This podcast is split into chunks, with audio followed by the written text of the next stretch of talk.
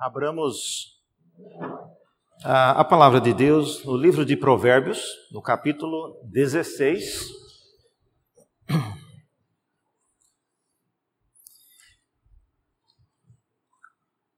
Provérbios 16, uh, o último versículo desse capítulo 16. Como alguns de vocês já devem saber, é nesse trecho no livro de Provérbios, Cada texto só tem um versículo. Então, se você lê, por exemplo, o versículo 33, ele está falando de uma coisa. Se você lê o anterior, já é outra totalmente diferente. Se lê o seguinte, outra totalmente diferente. Então, o texto bíblico é, em Provérbios é geralmente um versículo. Isso a partir do capítulo 10. De modo que eu vou falar sobre o versículo 33. Então, promete ser um sermão rápido, né? É um versículo só, que tanto o pastor vai conseguir falar nesse versículo só, né? Mas diz assim a palavra de Deus, Provérbios 16, versículo 33: A sorte se lança no regaço, mas do Senhor procede toda a decisão. É aqui a palavra do Senhor. Vamos orar? Abra nossos olhos a Deus para enxergarmos e entendermos a tua palavra. Precisamos disso. Precisamos que o mesmo Espírito que a inspirou possa também agora nos dar entendimento. Pedimos isso em nome de Jesus. Amém. Meus irmãos, a prática de lançar a sorte era muito comum nos dias do Antigo Testamento. Muito comum. Ela se tornou menos comum no período do Novo Testamento. E no dia de Pentecostes, quando houve a escolha de Matias, foi a última vez que o relato bíblico mencionou algum evento na Bíblia onde a sorte foi lançada para se descobrir a vontade de Deus. Por causa da associação negativa que a expressão sorte ela acumulou ao longo dos anos, especialmente entre nós que cremos que tudo o que acontece acontece porque Deus já havia predeterminado, como lemos no Salmo 139, não é comum você ouvir entre pessoas crentes, pessoas reformadas, uh, lançando sorte para saber o que vai fazer durante o dia. Isso soa um pouco como horóscopo, que eu lembro quando eu era criança, a gente acordava de manhã e o, o, rádio, a televisão sempre tinha o horóscopo do dia, né? E eu gostava de ouvir o meu horóscopo, até eu ser advertido que isso não era de Deus. E, mas, enfim, isso é uma prática, era uma prática comum, talvez hoje os jovens não tenham mais interesse nisso. Mas o ato de lançar sorte era algo comum, como eu disse, no Antigo Testamento.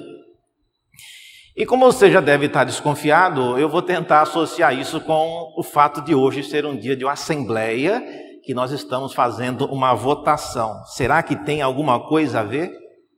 Tem muito a ver tem muito a ver. E eu gostaria hoje, à luz desse texto, que nós tivéssemos uma nova percepção sobre o seu papel no ato de escolher homens é, para assumir um ofício que nós cremos Deus já sabe quem são. O problema é que eu e você não sabemos quem são. E é aí que entra então o papel do voto. E a grande questão que esse provérbio, na verdade, ele trata é qual é a verdadeira relação entre o seu voto e a decisão que já está tomada por Deus. Qual é a relação? Será que o seu voto é capaz de interferir na decisão de Deus? Pouco provável. Será que o seu voto ele é de alguma maneira coagido pela decisão de Deus?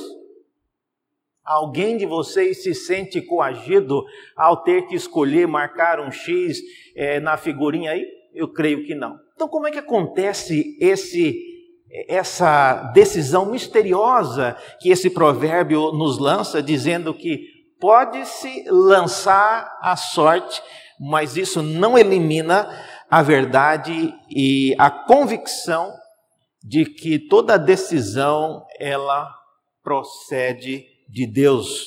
E é nisso então que eu gostaria de usar esse tempo para pensar nisso. Como é que Deus consegue realizar esse mistério?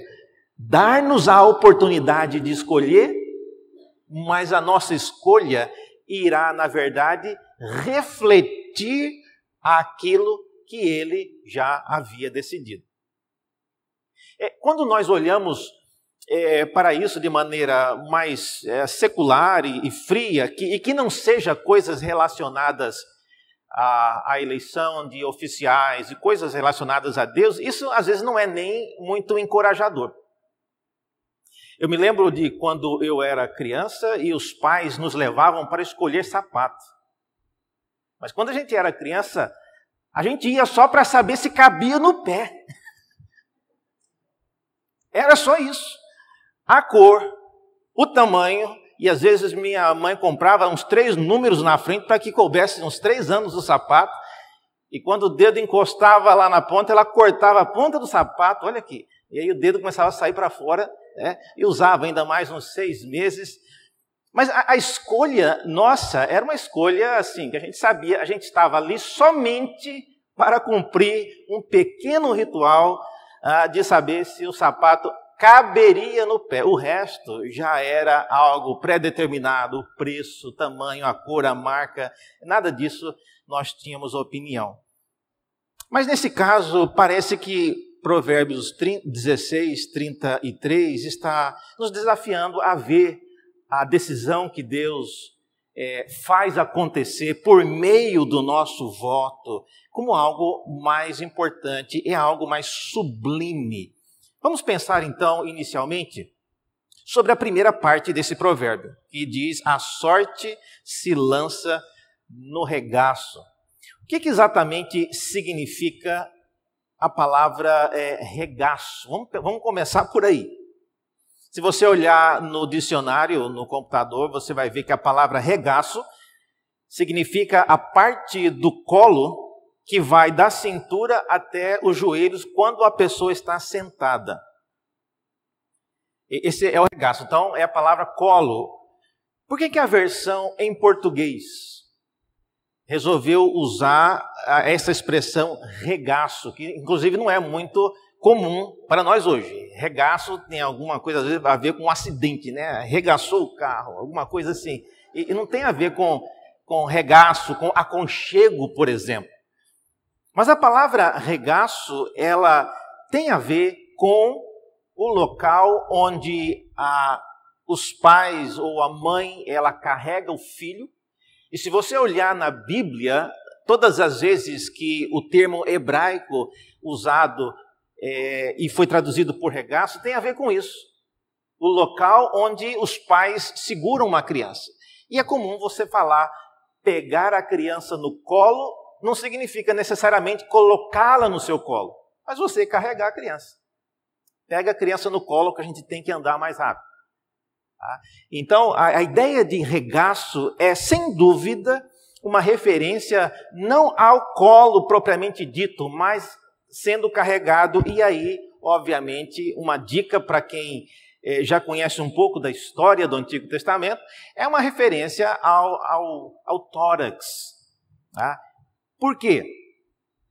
É bem provável, irmãos, que o texto aqui esteja fazendo uma referência a um, a um a utensílio que havia na veste do sacerdote chamado Urim Tumim. Urim Tumim era um pequeno saquetel Dentro dele havia duas pedras. Ah, a gente sabe pouco sobre o tamanho, a cor, mas pela palavra em hebraico urim e tumim, deduz-se que uma pedra ela era mais clara e outra era mais escura. Isso por causa do termo hebraico. É, urim tem a ver com luz e tumim tem a ver com trevas. Então, imagina-se, não, não temos certeza.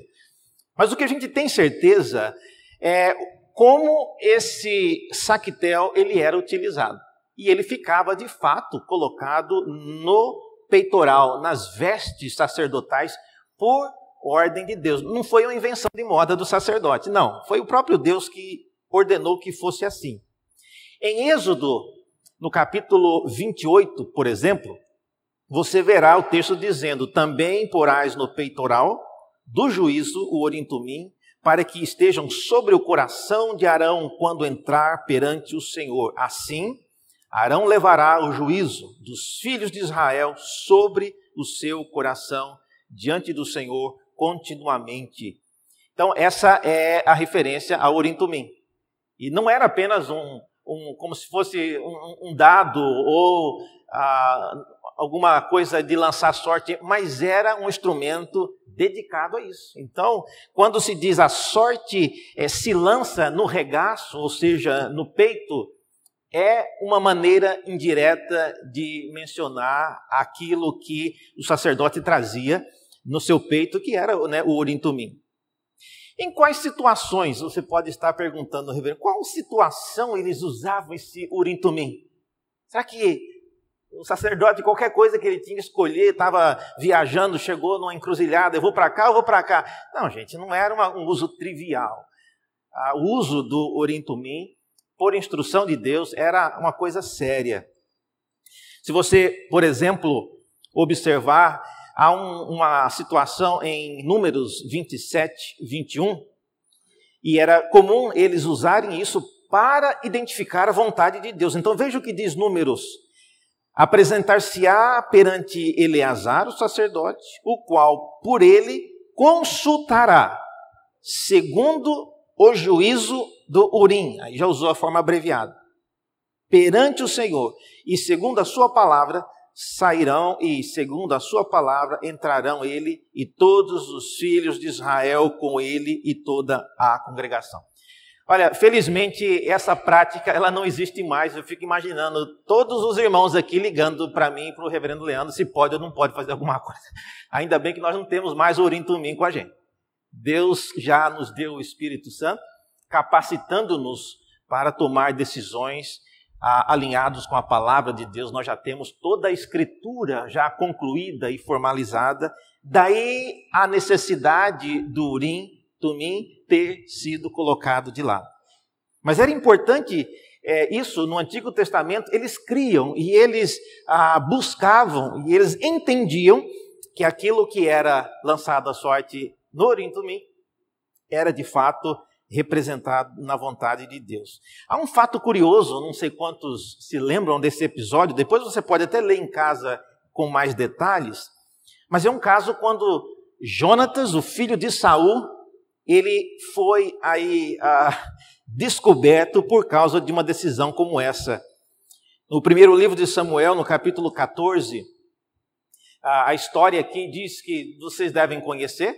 Saul estava numa batalha contra os filisteus e ele precisava encerrar aquela batalha e ele, ele fez um voto, ele mesmo, dizendo: Eu não quero que ninguém coma antes que essa batalha seja concluída.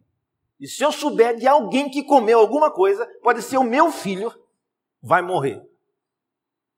E ele não contou com o fato de o filho dele não estar perto e não ter ouvido essa demonstração.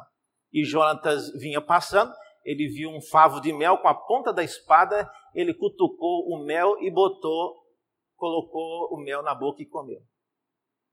Resultado? A batalha que Saul estava lidando com ela, eles perderam e Saul quis saber quem foi a pessoa que havia comido. Ninguém queria falar que foi o filho do próprio rei. E aí, nessa ocasião, Saul chamou o sacerdote, cadê o Urim Vamos descobrir agora. E diz, é isso que, tá, que eu vou ler aqui, diz no versículo 41. Falou, pois, Saul ao Senhor, Deus de Israel, mostra a verdade. E a verdade que ele queria saber é quem foi que comeu. E então Jonatas e Saul foram indicados por sorte. E o povo saiu livre. Disse Saul: Agora lançai a sorte entre mim e Jonatas, meu filho. E foi indicado Jonas. Então, veja, é em situações que a gente pareceria é, totalmente inapropriada, mas, mas eles criam E Deus, de fato, mostrava a sua vontade dessa maneira. De modo, irmãos, que o uso desse instrumento é um reflexo daquilo que Provérbios 30 e 16, 33 está nos advertindo.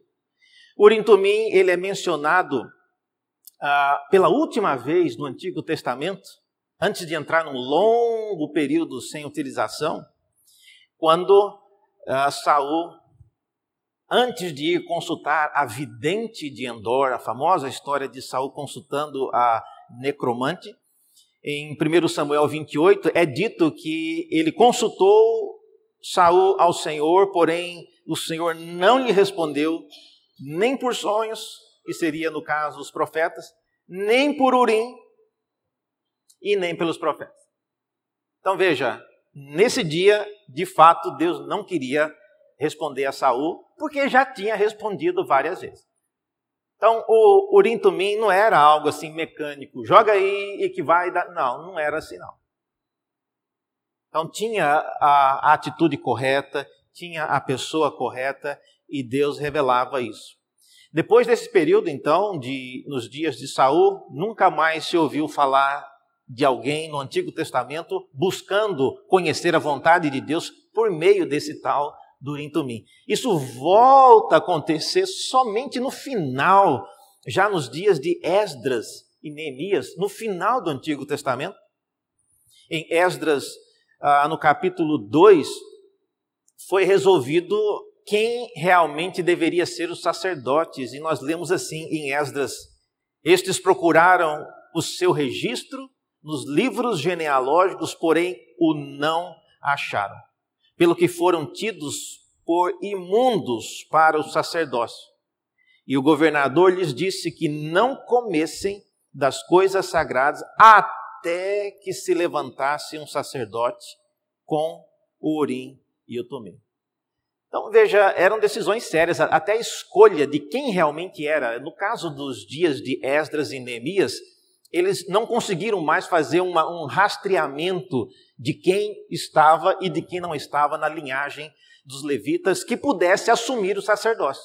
Perdeu-se o rastreamento daquilo e isso foi novamente uh, identificado por meio do Urim Tumim. Então veja que o fato é, concluindo isso, que para o povo de Israel no Antigo Testamento, lançar a sorte era um meio aceitável de conhecer a vontade de Deus. E a pergunta que eu quero colocar para vocês aqui, é, nesse dia de hoje, é qual é a relação, qual é a relação entre lançar a sorte e fazer o que hoje a gente faz de colocar em votação não é a mesma coisa. Literalmente não é a mesma coisa. Se fosse, pastor Leandro teria que pegar um dado, jogar aqui. Não, vai ser ele, vai ser ele. Isso seria bem diferente. Não é isso que a gente faz. Então, qual é a relação?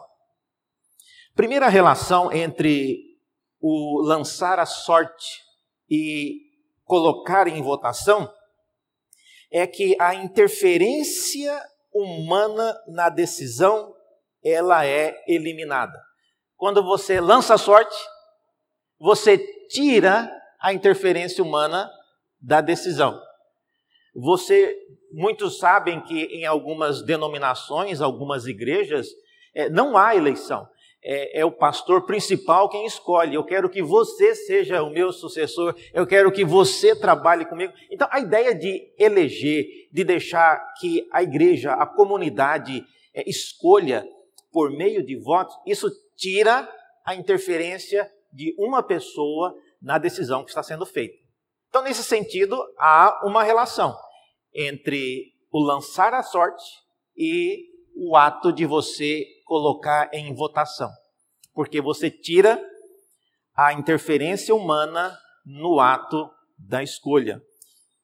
Uma segunda coisa que também há uma relação entre o lançar a sorte e o colocar em votação, é a convicção de que Deus pode interferir, irmãos, no ato da escolha. Tanto o Urim Tumim quanto a votação partem do pressuposto que Deus pode interferir no resultado se Ele quiser. Tá? A gente não sabe é, exatamente, especialmente no nosso meio, no sistema presbiteriano, onde não há, não há, uma, não houve um período de campanha os, os, candidatos a, a, presbítero e diácono não, não passaram um santinho, não fizeram campanha, não chamaram vocês na casa, olha, vota em mim. Gente, nós não temos essa prática. É, é, é uma prática alheia ao que nós fazemos, de modo que nós fazemos isso porque nós cremos que Deus pode interferir no ato da escolha. Isso a gente crê e é por isso que a gente coloca dessa maneira. Se nós não crescemos nisso, a liderança não ia dar a chance da igreja escolher. Vai que escolhe alguém que, com quem eu não quero trabalhar. Vai que escolha alguém que vai ser um problema para a equipe que está trabalhando. Não, não, não, não vamos deixar escolher, não. Deixe-me indicar, deixe-me falar quem eu quero trabalhar com a pessoa e pronto. Quando você vai fazer uma, uma busca de emprego, por exemplo, há uma pessoa que escolhe. O pessoal do RH faz todo o rastreamento, mostra lá para quem tomará a decisão, mas chega um momento que alguém vai dizer: Eu quero esse. Certamente não há uma, uma, uma escolha com base em lançar sorte ou fazer uma eleição.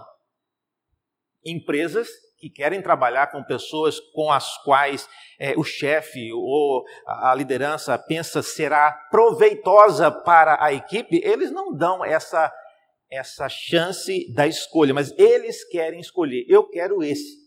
E se tiver alguma contestação, quem foi que tomou a decisão? Olha, foi o chefe. Ele falou que queria essa pessoa e não queria você. Bom, então não tem, não tem conversa.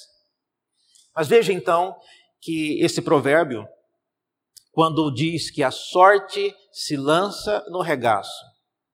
É, ela está mostrando claramente que para o povo de Deus, por um longo período da história de Israel, ah, isso foi marcado. Eles criam que Deus é capaz de interferir naquilo que nós fazemos. De modo que, como já foi mencionado na abertura da Assembleia, o que nós fazemos hoje aqui, irmãos, é importantíssimo.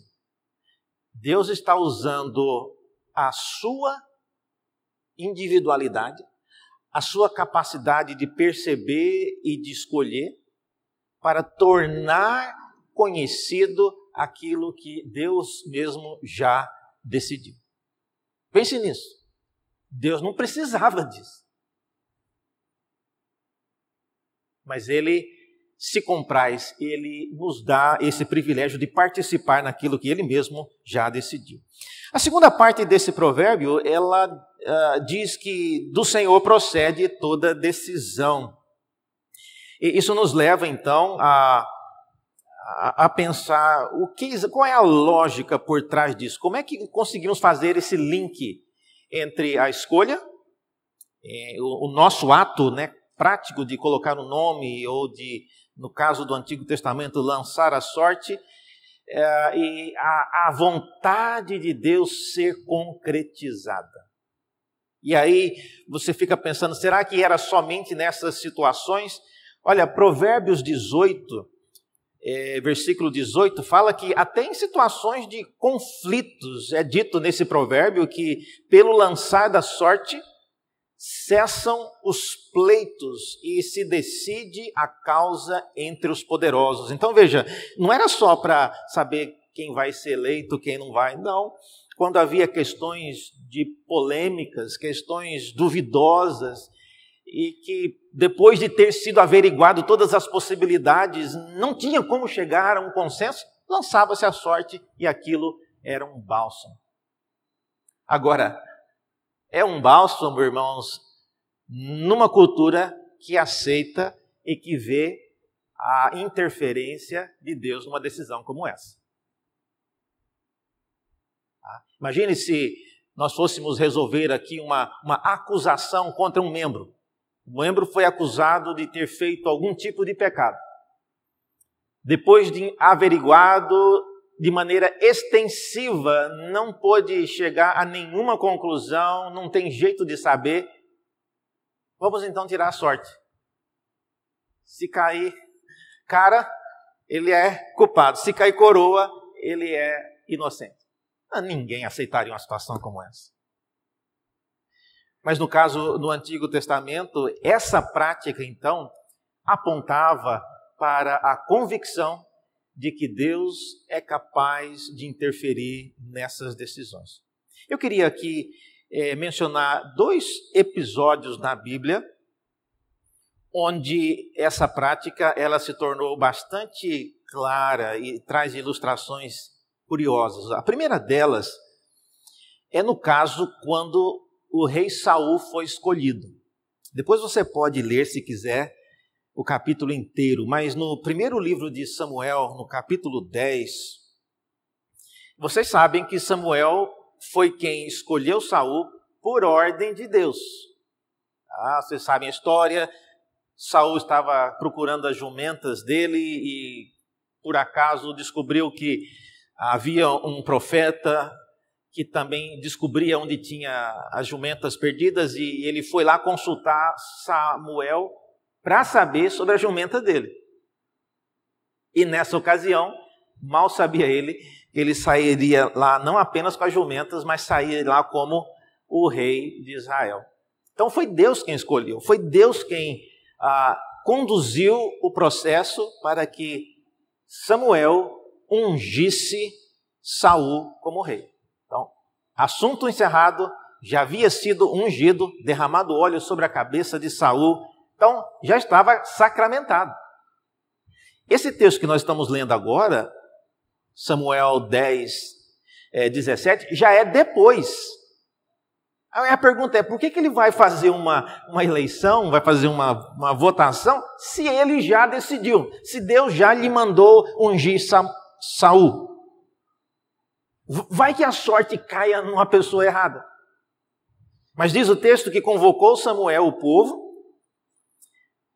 é, ao Senhor em Mispa e disse aos filhos de Israel: Assim diz o Senhor Deus de Israel: Fiz subir Israel do Egito e livrei-vos da mãos dos egípcios e das mãos de todos os reinos que vos oprimiam, mas vós rejeitastes e hoje a vosso Deus, que vos livrou de todos os vossos males e trabalhos, e lhe disseste: Não, mas constitui um rei sobre nós. Agora, pois, ponde-vos perante o Senhor, pelas vossas tribos e pelos vossos grupos de milhares. Então, Samuel pediu para todo mundo ficar lá organizado em grupos.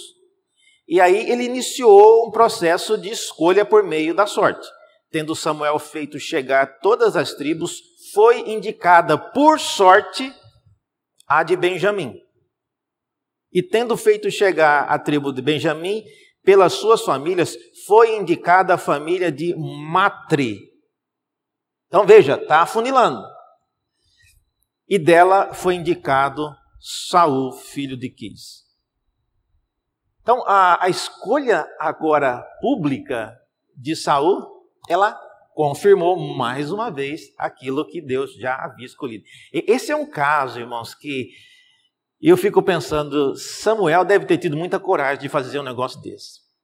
Se ele não acreditasse que o ato de lançar sorte era uma maneira legítima, ele não iria fazer isso. E se desse a outra pessoa, o que, que ele ia fazer? Mas ele estava tranquilo, ele tinha essa atitude tranquila em relação a isso, então ele sabia que o ato de lançar a sorte, na verdade, lança mão de uma decisão que procede de Deus. E o último caso, já no Novo Testamento, é o caso da escolha de Matias, em Atos, no capítulo 1, o discípulo que iria substituir a vaga deixada por Judas. E naquela ocasião é, foi mencionado que ah, haveria alguns critérios, os critérios foram preenchidos por todos e caiu em dois nomes. Diz assim a palavra de Deus, Atos 1, versículo 20: Porque está escrito no livro dos Salmos: fique deserta a sua morada e não haja quem nela habite. E tome outro o seu encargo E a conclusão que eles chegaram, os discípulos reunidos, era necessário, pois, que dos homens que nos acompanharam o tempo que o Senhor Jesus andou entre nós, começando no batismo de João até ao dia de entre nós foi levado às alturas, um destes se torne testemunha conosco da sua ressurreição. E aí eles propuseram dois nomes. O primeiro deles era um tal de José de Barsabas, Barsabás, e ainda ele tinha a fama de ser chamado o Justo. Então, era um José o Justo. O Matias era só Matias. Né? E diz aí que eles oraram, ah, e tu, Senhor, que conheces o coração de todos, revela-nos qual destes dois tens escolhido para preencher a vaga neste ministério e apostolado, do qual Judas se transviou indo para o seu próprio lugar. E lançaram ah, em sortes, vindo a sorte cair sobre Matias, sendo-lhe então votado lugar entre os doze apóstolos. Então veja, é, eles consultaram o Senhor para fazer isso, não havia a expectativa. Agora, irmãos, a dizer que a escolha de Matias foi um erro, alegando que ele nunca mais fez nada na história, é, nunca mais aparece. Olha, quase todos os discípulos também não aparecem mais, e eles não fizeram mais nada também, nada que nós soubéssemos. Talvez fizeram e a Bíblia não registrou. Alguém sabe o paradeiro de Bartolomeu, por exemplo? Foi Jesus que escolheu. Ou de Tomé, que, que, o que é que ele fez depois daqueles dias? Ah, Matias, é, por acaso, ele é, há registros, né? um professor meu de Novo Testamento, ele escreveu uma obra sobre é, a missão desses discípulos, né? É, dois volumes, cada um com 1.900 páginas. E ele, ele diz que Matias os pais da igreja mencionam Matias como tendo ido para a Etiópia depois do ano 70, uma queda de Jerusalém. Ele teria ido para a Etiópia. E ele também fala sobre os outros apóstolos. O fato é, irmãos, que no Novo Testamento, esse foi o último episódio quando a referência a lançar sorte é registrada na Bíblia. Daí para frente, não há mais uma referência. E olha que muitas vezes a gente vê necessidade de escolhas, mas parece que Deus não quis mais que isso acontecesse. A explicação mais lógica é que agora é, o Espírito Santo ele habita conosco, ele nos capacita a conhecer a vontade de Deus. E agora também nós já temos as Escrituras que nos ajudam a conhecer aquilo que é a vontade de Deus. Conclusão: o que é que nós podemos então levar para casa desse pequeno versículo, né? A sorte se lança no regaço, mas do Senhor procede toda a decisão. A conclusão que a gente tira, irmãos, é que, de fato, como foi lido pelo reverendo Leandro no Salmo 139, o conhecimento de Deus e, e o plano que ele tem para a minha e para a sua vida, para a vida da igreja, não é algo que ele, ele rabiscou hoje pela manhã, antes de iniciar o dia, antes do sol se pôr. Não, Deus, pela sua graça, pelo seu conhecimento, já tem isso muito bem planejado. E não é só para é, coagir-nos a fazer aquilo que Ele quer. Não é isso, não. É porque se Ele não tivesse planejado, não aconteceria. Planejar significa ah, quem vai estar aqui hoje tem que estar respirando, o coração tem que estar batendo, tem, e, e, tudo isso vem de quem? Quem é, quem é que mantém-nos vivos e capazes de andar, de agir, de pensar? É Deus. Então, é por isso que essas coisas têm que acontecer, elas têm que ser decididas, senão não vai acontecer. E esse provérbio, então, nos coloca diante dessa perspectiva. Eu queria então desafiá-los nesse dia de hoje, embora tenhamos já uma vida bem diferente daquela que ah, o povo no Antigo Testamento tinha, mas vale a pena nós pensarmos nisso. Às vezes nós relutamos em aceitar decisões. Nós relutamos em aceitar aquilo que foi decidido a nosso respeito e nós temos a percepção de que aquilo não ah, avaliou corretamente todos os fatos. O sistema presbiteriano é o sistema baseado na Bíblia. Uma decisão tomada, por exemplo, no conselho da igreja, é uma decisão colegiada. Depois que o voto foi lançado, não importa se foi 3 a 4, se foi 5 a 1, não importa, a decisão tomada é a decisão é, de todo o grupo. Porque nós cremos que é, a decisão, na verdade, ela procede de Deus. Nós estamos apenas tentando resgatá-la e tomar conhecimento dela. Porque isso é algo tão misterioso. Então, o lançar de votos coloca, então, essa possibilidade de tornar conhecido aquilo que Deus já decidiu em assuntos práticos do nosso dia a dia. E hoje é uma oportunidade de nós exercitarmos isso. Que Deus use a sua vida para fazer o reino dele prosperar no meio dessa igreja e por meio dela em outros lugares em nossa cidade. Vamos orar mais uma vez? Senhor, obrigado pela tua palavra e ajuda-nos a entendê-la aplicá-la e obedecê-la para o nosso bem e para que a tua vontade prevaleça em nosso meio. Oramos assim em nome de Jesus. Amém.